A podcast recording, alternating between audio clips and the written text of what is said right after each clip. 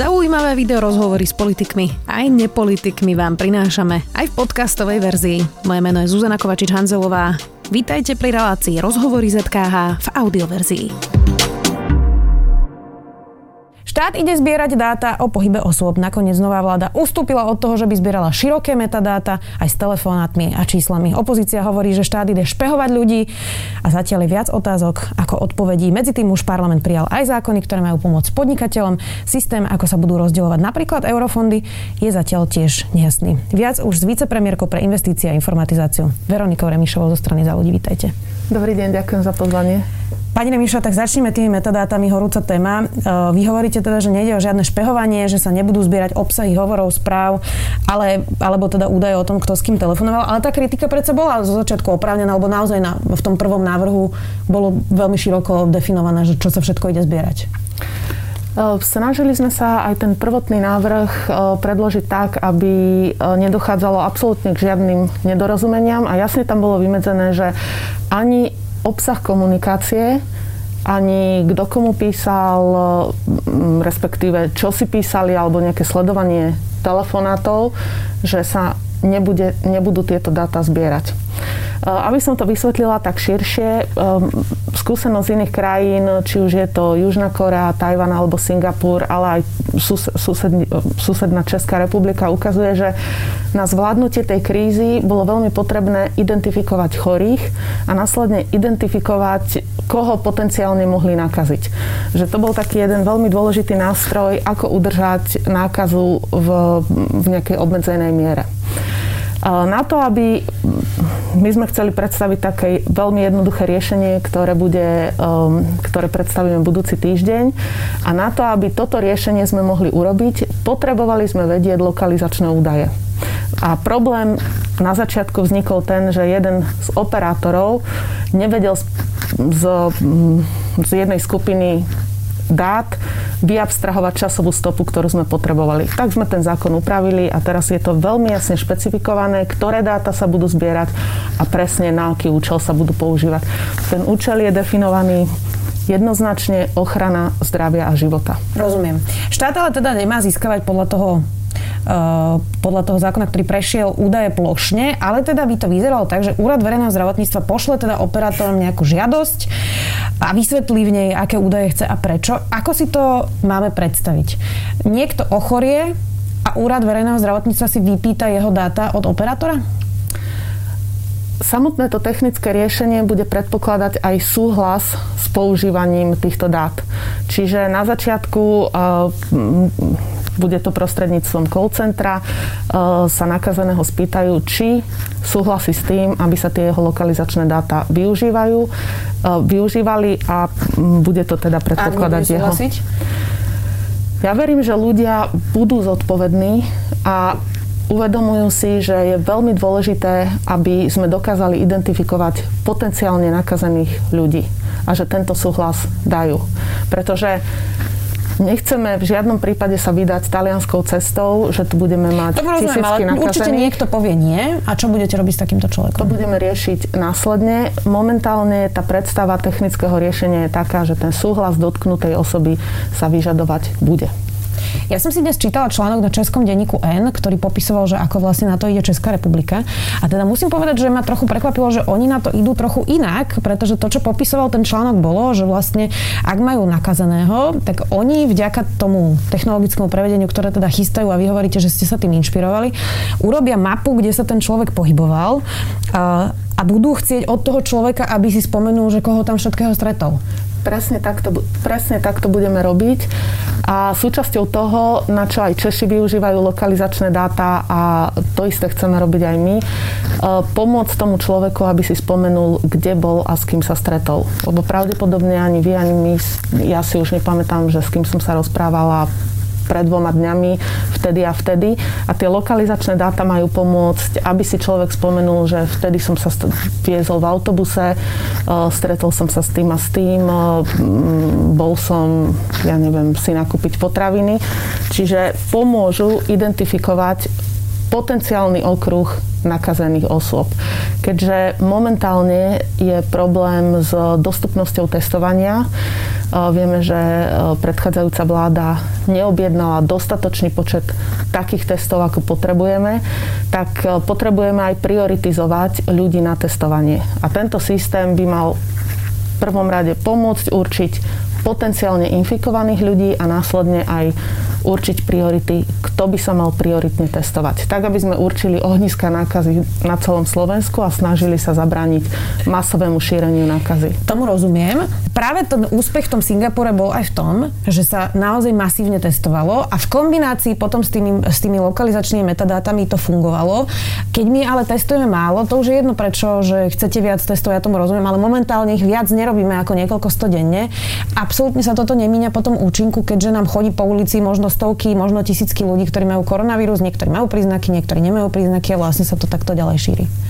Bojujeme na obidvoch frontoch a pripravujeme aj technologické riešenie, ale zároveň zásadným spôsobom chceme zvýšiť aj kapacitu testovania dobre, rozumiem, a, ale teda aká je vyhliadka toho testovania? Lebo to je asi podstatné pri tom, keď e, sa o tom rozprávame. Po veľmi krátkej dobe by sa, mala, by sa mali zvýšiť uh, jednak aj dostupnosť testov, aj, uh, aj kapacity, ktoré budeme mať na testovanie. A takisto uh, aj sa nakupujú testy, čiže tá možnosť testovania pre ľudí by sa mala niekoľkonásobne zvýšiť. Budete tým ľuďom posielať aj SMS-ky? Toto je súčasťou toho technologického riešenia, že keď identifikujete niekoho nakazeného a zistíte teda s kým bol, tak potom budete rozposielať SMS-ky? Budúci týždeň ho predstavíme a tam povieme všetky, všetky podrobné technické detaily. Tá technológia, aj keď teda nechcete povedať detaily, bude aká? Lebo Úrad verejného zdravotníctva teda nie je žiadny IT sektor ani IT biznis. Aké tam bude zabezpečenie toho? A teraz sa pýtam aj na to, že je veľmi otázne, že koľko ľudí z úradu verejného zdravotníctva bude mať prístup k našim dátam. Budú mať bezpečnostné previerky, bude to aj sekretárka alebo iba riaditeľ. Ľudia majú opravnene obavy, že kto všetko vlastne bude vidieť tie ich metadáta. Ako to bude? Bude tam veľmi prísna kontrola a audit bezpečnostným oddelením, e, ktoré bude robiť e, práve Úrad pre informatizáciu. E, v Čechách to robí súkromná spoločnosť, čiže tá bezpečnosť tých dát bude veľmi prísne kontrolovaná a dodržiavaná, to je prvá vec. A druhá vec, tie dáta nebudú uchovávané dlho. Tie dáta budú, ucho- v Čechách sú napríklad uchovávané 6 hodín, čiže po 6 hodinách sa tie lokalizačné dáta vymažú. A hovorím, to použitie je výlučne len na to, aby si nakazený človek spomenul spomenul, kde bol, kde sa pohyboval, s kým sa stretol a následne, aby sa mohli otestovať e, potenciálne infikovaní ľudia. Budú mať prístup k tomu aj zamestnanci napríklad iných úradov? E, určite nie. Čiže bude to úzky okruh ľudí na úrade verejného zdravotníctva, nikto iný, ani súkromné firmy, ani iné úrady, tak toto proste bude stanovené. Prístup k týmto dátam bude mať výlučne úrad verejného zdravotníctva, tak je to definované aj v novele. A určite to nie je žiadny špehovací, špehovací zákon, tak ako sa to snažili prekrútiť poslanci Smeru, pretože toto riešenie mimochodom pripravoval úrad, kde pôsobil pán Raši za Smer a je teraz veľmi divné, že toto riešenie, ktoré pripravoval tento Čiže úrad... Čiže už bolo rozpracované, keď ste tam prišli? Áno, tento, následne smer teraz takýmto spôsobom kritizuje. A ja si myslím, že je veľká chyba, že to riešenie nebolo spustené skôr, pretože toto riešenie má najväčší význam práve vtedy, keď tá pandémia ešte nie je rozšírená. Čiže momentálne máme 200 nakazených, keď budeme mať 10 tisíce nakazených, toto riešenie už nebude mať význam, preto ho musíme spraviť teraz a rýchlo, aby sa jednoducho, aby sme zabránili masovému šíreniu, e, šíreniu nákazy. Poďme teraz ešte k tomu, čo schválil parlament v rámci toho balíku sociálno-ekonomického opatrení včera večer. E, sú tam eurofondy na udržanie pracovného miesta, asi 300 miliónov by mohlo ísť ako dotácia zamestnávateľom. Už viete, aké budú kritéria, dostanú to všetci, ktorí zažiadajú, alebo len niektorí. Nie je tam proste šanca, že naozaj sa zasa to bude rozdávať nejakým spriateľným firmám? Konkrétne v tomto prípade by to mali dostať všetci. Je to len jedno z opatrení. Pripravujeme ďalšie opatrenia aj pre podnikateľov, aj pre živnostníkov, ktorí sú zasiahnutí krízou.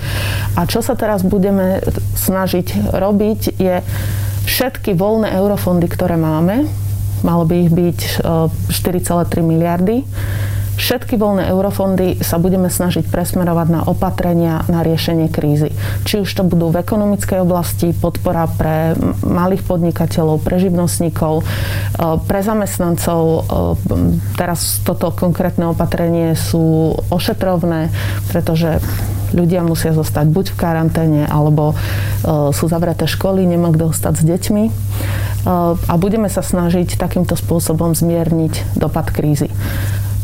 Prvá vec, čo bude, spravíme audit všetkých, všetkých vypísaných víziev, tie výzvy, ktoré e, nie sú nejakým spôsobom nutne potrebné, tak tie peniaze presmerujeme následne do týchto opatrení, ktoré momentálne teraz ľudia, ktorí sú najviac postihnutí krízou potrebujú. Rozumiem. Vy ste na to aj povedali, že jednou oblasťou sú malé a stredné podniky, druhou oblasťou sú zdravotnícke zariadenia, treťou oblasťou je operačný program ľudské zdroje, čiže na pomoc ľuďom, ktorí sú buď v karanténe, alebo teda sú najviac postihnutí následkami nového koronavírusu. Predstavme si ale, e, či by sa nemuselo zmeniť vlastne e, celé to čerpanie a či to nezávisí do veľkej miery od Európskej komisie, ako rozhodne, pretože dnes to čerpanie eurofondu je veľmi zdlhavé, veľmi pomalé, čiže ak chceme v najbližších mesiacoch pomôcť vďaka týmto eurofondom fondom niekomu, tak sa bude nutne musieť zmeniť aj systém. Zajtra budeme mať konferenčný hovor so všetkými členskými krajinami Európskej únie a my za Slovensko budeme presadzovať e, práve to, aby jednak pravidla boli flexibilné, pretože my v tomto momente si ešte ani nevieme predstaviť potreby, ktoré budú povedzme za 5 mesiacov akým spôsobom táto kríza ovplyvní ekonomiku a aké budú priority. To je prvá vec, čiže veľmi flexibilné pravidlá.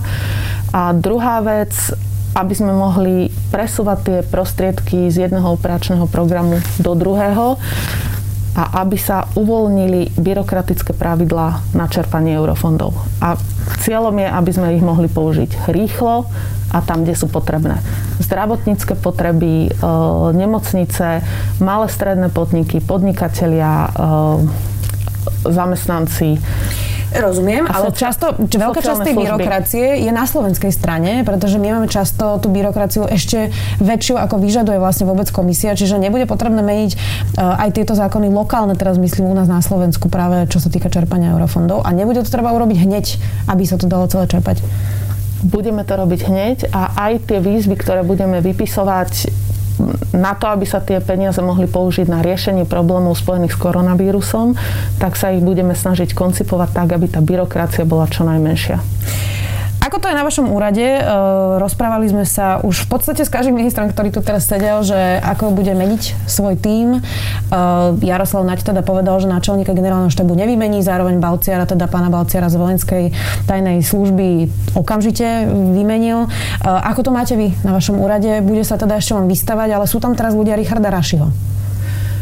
Sú tam ľudia áno, Richarda Rašiho a pána Pellegriniho, ale moja filozofia je taká, že ten, kto pracuje dobre a kto má tie výsledky, tak uh, sa nemusí obávať. Ale samozrejme obrovskou jednou z takých veľkých úloh bude oblasť informatizácie, ktorá bola predmetom veľkej kritiky.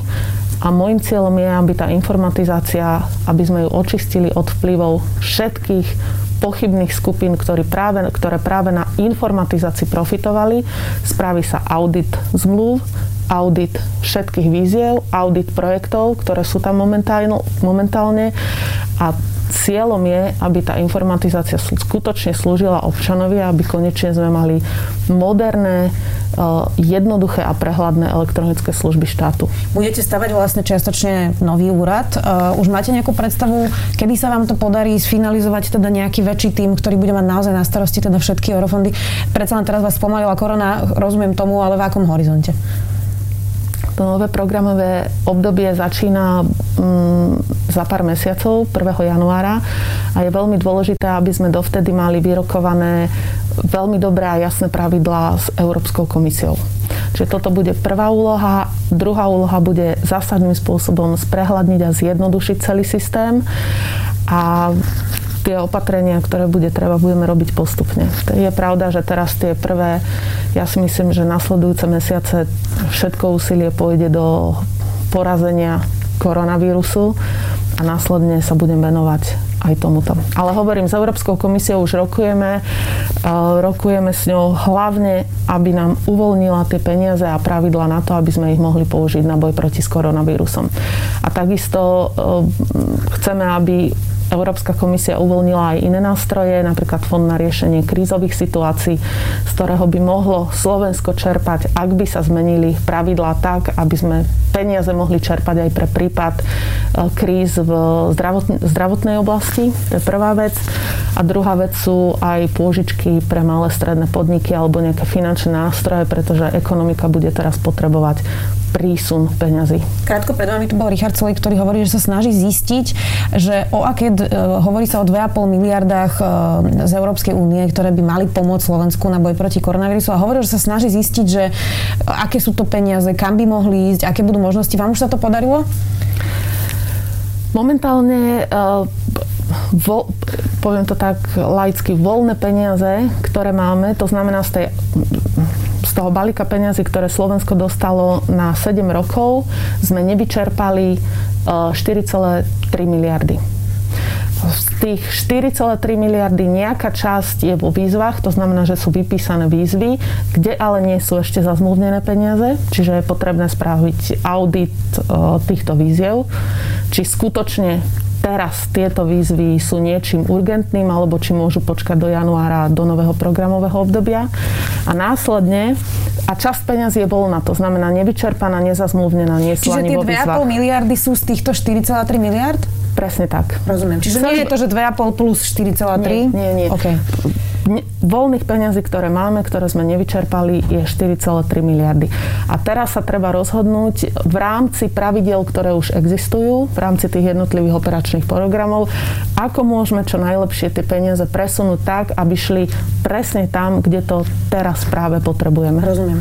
Ešte posledná téma, to je programové vyhlásenie vlády. Vy máte teraz pros, e, obmedzené obdobie, kedy musí byť hlasovanie o dôvere vlády a tam musí byť programové vyhlásenie vlády. Je to teda 30 dní od výmenu plánovania, už vám teraz prvý týždeň ubehol, predpokladám, že tie dni budú rýchle. V akej fáze je programové vyhlásenie vlády? Píše sa vôbec, rokujete o tom, alebo na to teraz vôbec nie je čas? Pracuje na tom e, každý, každý minister každá politická strana mala svoje priority, ktoré chcela presadiť. E, v strane za ľudí e, my vieme presne, čo sú naše priority v oblasti spravodlivosti. Tam, tam je jeden veľký balík problémov a víziev, to znamená očista justície, očista súdnej rady, vytvorenie Najvyššieho správneho súdu, e,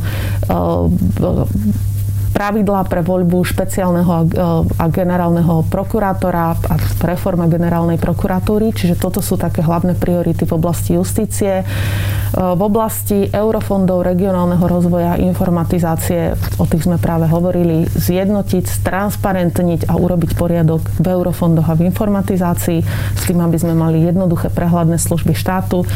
Na čom budeme veľmi trvať je boj proti korupcii tam budeme mať prioritu, aby sa prijal nový zákon o preukazovaní príjmu a majetku, aby sa urobil zákon o lobbingu, hmotnej zodpovednosti, otvorené vládnutie, to znamená zmena infozákona, aby ľudia mali prehľadné informácie, aby sa k ním vedeli dostať.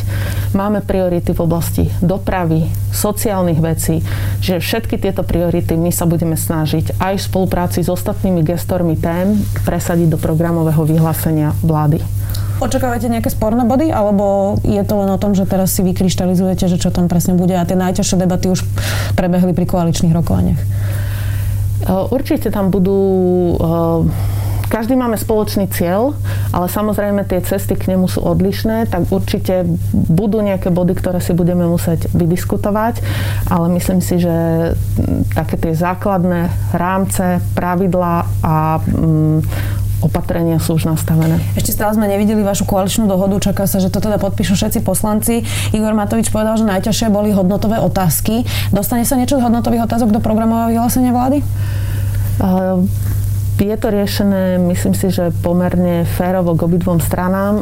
Bude to zverejnené budúci týždeň, tak počkáme tak si na to počkáme. Ďakujem veľmi pekne, že ste aj v týchto časoch prišli. Do štúdia sme vydá, dnes to bola Veronika Remišová, vicepremiérka pre investície a informatizáciu. Vďaka. Ďakujem pekne, pekný deň prajem. Počúvali ste podcastovú verziu relácie Rozhovory ZKH. Už tradične nás nájdete na streamovacích službách, vo vašich domácich asistentoch, na Sme.sk, v sekcii Sme video a samozrejme aj na našom YouTube kanáli Denníka Sme. Ďakujeme.